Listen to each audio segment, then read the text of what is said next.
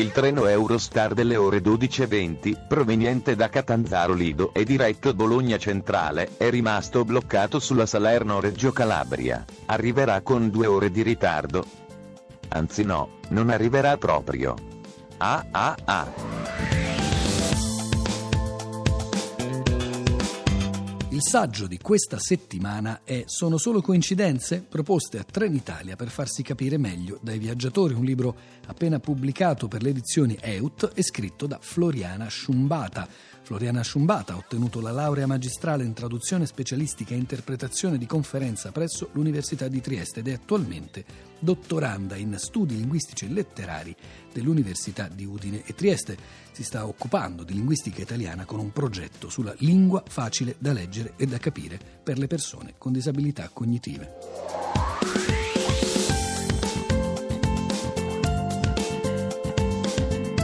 Immaginate che dica ai miei amici, parlando così, una frase tipo: Si comunica alla gentile utenza che la sottoscritta avverte un certo affaticamento, pertanto sarà d'uopo che tosto la suddetta si avventi sull'apposito sedile imbottito per minuti 30. I miei amici probabilmente non solo non mi capirebbero, ma magari si preoccuperebbero anche un po' per me. In realtà eh, cosa sto dicendo? Semplicemente che ho sonno e che ho voglia di fare un pisolino sul divano e l'ho fatto uh, utilizzando il burocratese, cioè una lingua che spesso diventa inutilmente complicata, pomposa, lontana dal modo in cui parliamo tutti i giorni e a volte sfiora anche insomma l'incomprensibilità. Il burocratese lo troviamo negli avvisi del nostro comune, nelle lettere della scuola oppure nei documenti di un tribunale. E forse si può dire che ormai ci siamo anche un po' abituati a questo modo di scrivere, tanto che a volte finisce che lo imitiamo in modo inconsapevole. E una delle idee alla base di Sono solo coincidenze è verificare proprio che il burocratese non è rinchiuso nei luoghi tipici della burocrazia, come potrebbe essere per esempio un tribunale o il nostro comune, ma lo usiamo anche nelle imprese. E infatti ho proprio visto che per Trenitalia la modernizzazione linguistica non viaggia certo ad alta velocità. Però dobbiamo dire anche che non si tratta di un caso isolato, cioè io non ce l'ho con Trenitalia, Molti di noi probabilmente si saranno trovati a leggere degli avvisi in stazione o sul treno e ci rendiamo conto da soli che spesso eh, la scrittura che usa Trenitalia è complessa.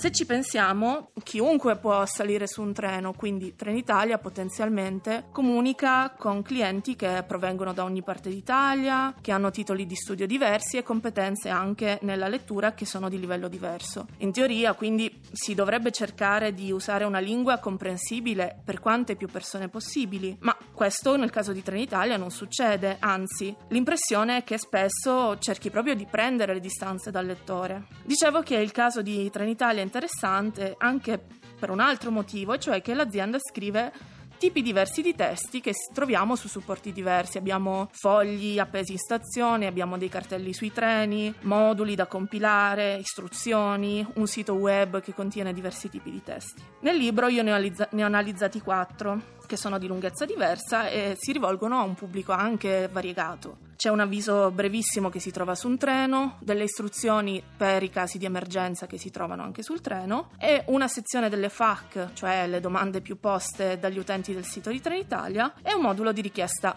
per i rimborsi. Ogni testo, in teoria, mm, dovrebbe rispettare alcune caratteristiche a seconda mm, della funzione che ha, del pubblico a cui si rivolge, del contesto e anche del formato, insomma, se si tratta di un testo scritto su un foglio oppure se è un, per esempio un testo su schermo come quello di un sito web. Eh, per esempio, una, una, pagina di domande e risposte mh, mm, dovrebbe essere breve e molto informale e le istruzioni di sicurezza invece dovrebbero essere facilmente comprensibili e brevi perché devono essere subito comprese nel caso di un'emergenza. Ma di fatto Trenitalia appiattisce un po' tutte queste differenze e i difetti tipici della scrittura burocratica riguardano tutti i tipi di testo che ho analizzato.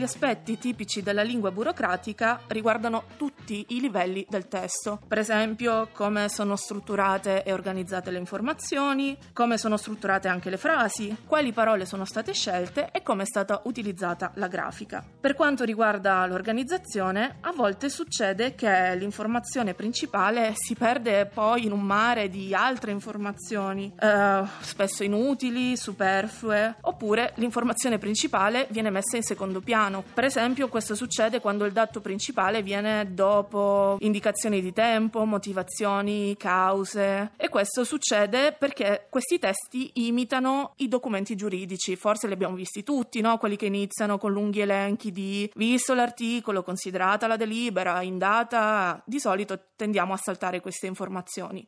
Per quanto riguarda proprio la struttura della frase, anche questa presenta problemi. Per esempio, le frasi sono eccessivamente lunghe. Una frase chiara, ricordiamolo, dovrebbe contenere un massimo di 20 o 25 parole e dare una sola informazione. Invece, per quanto riguarda proprio le parole, Trenitalia sceglie spesso quelle più complicate e meno comuni. Troviamo sia quelle tipiche del linguaggio burocratico, per esempio previa per prima di, nonché per la congiunzione è, la parola latina ex per come previsto da, e però troviamo anche parole specialistiche come materiale rotabile, che altro non è il treno, oppure la biblica esodo, che in realtà non è altro che la fuga in caso di emergenza. Abbiamo anche parole e formule che non useremmo nella lingua di tutti i giorni, come il mitologico ormai ritirata, che vuol dire bagno, o l'ormai onnipresente personale di controlleria, che vuol dire controllore. In tutto ciò si arriva anche a capolavori di nonsense come la stampa cartacea in PDF, oppure un altro annuncio che ho sentito di recente, e quindi non ho raccolto nel libro, che annunciava che l'autobus sostitutivo previsto è in partenza dal punto di fermata previsto.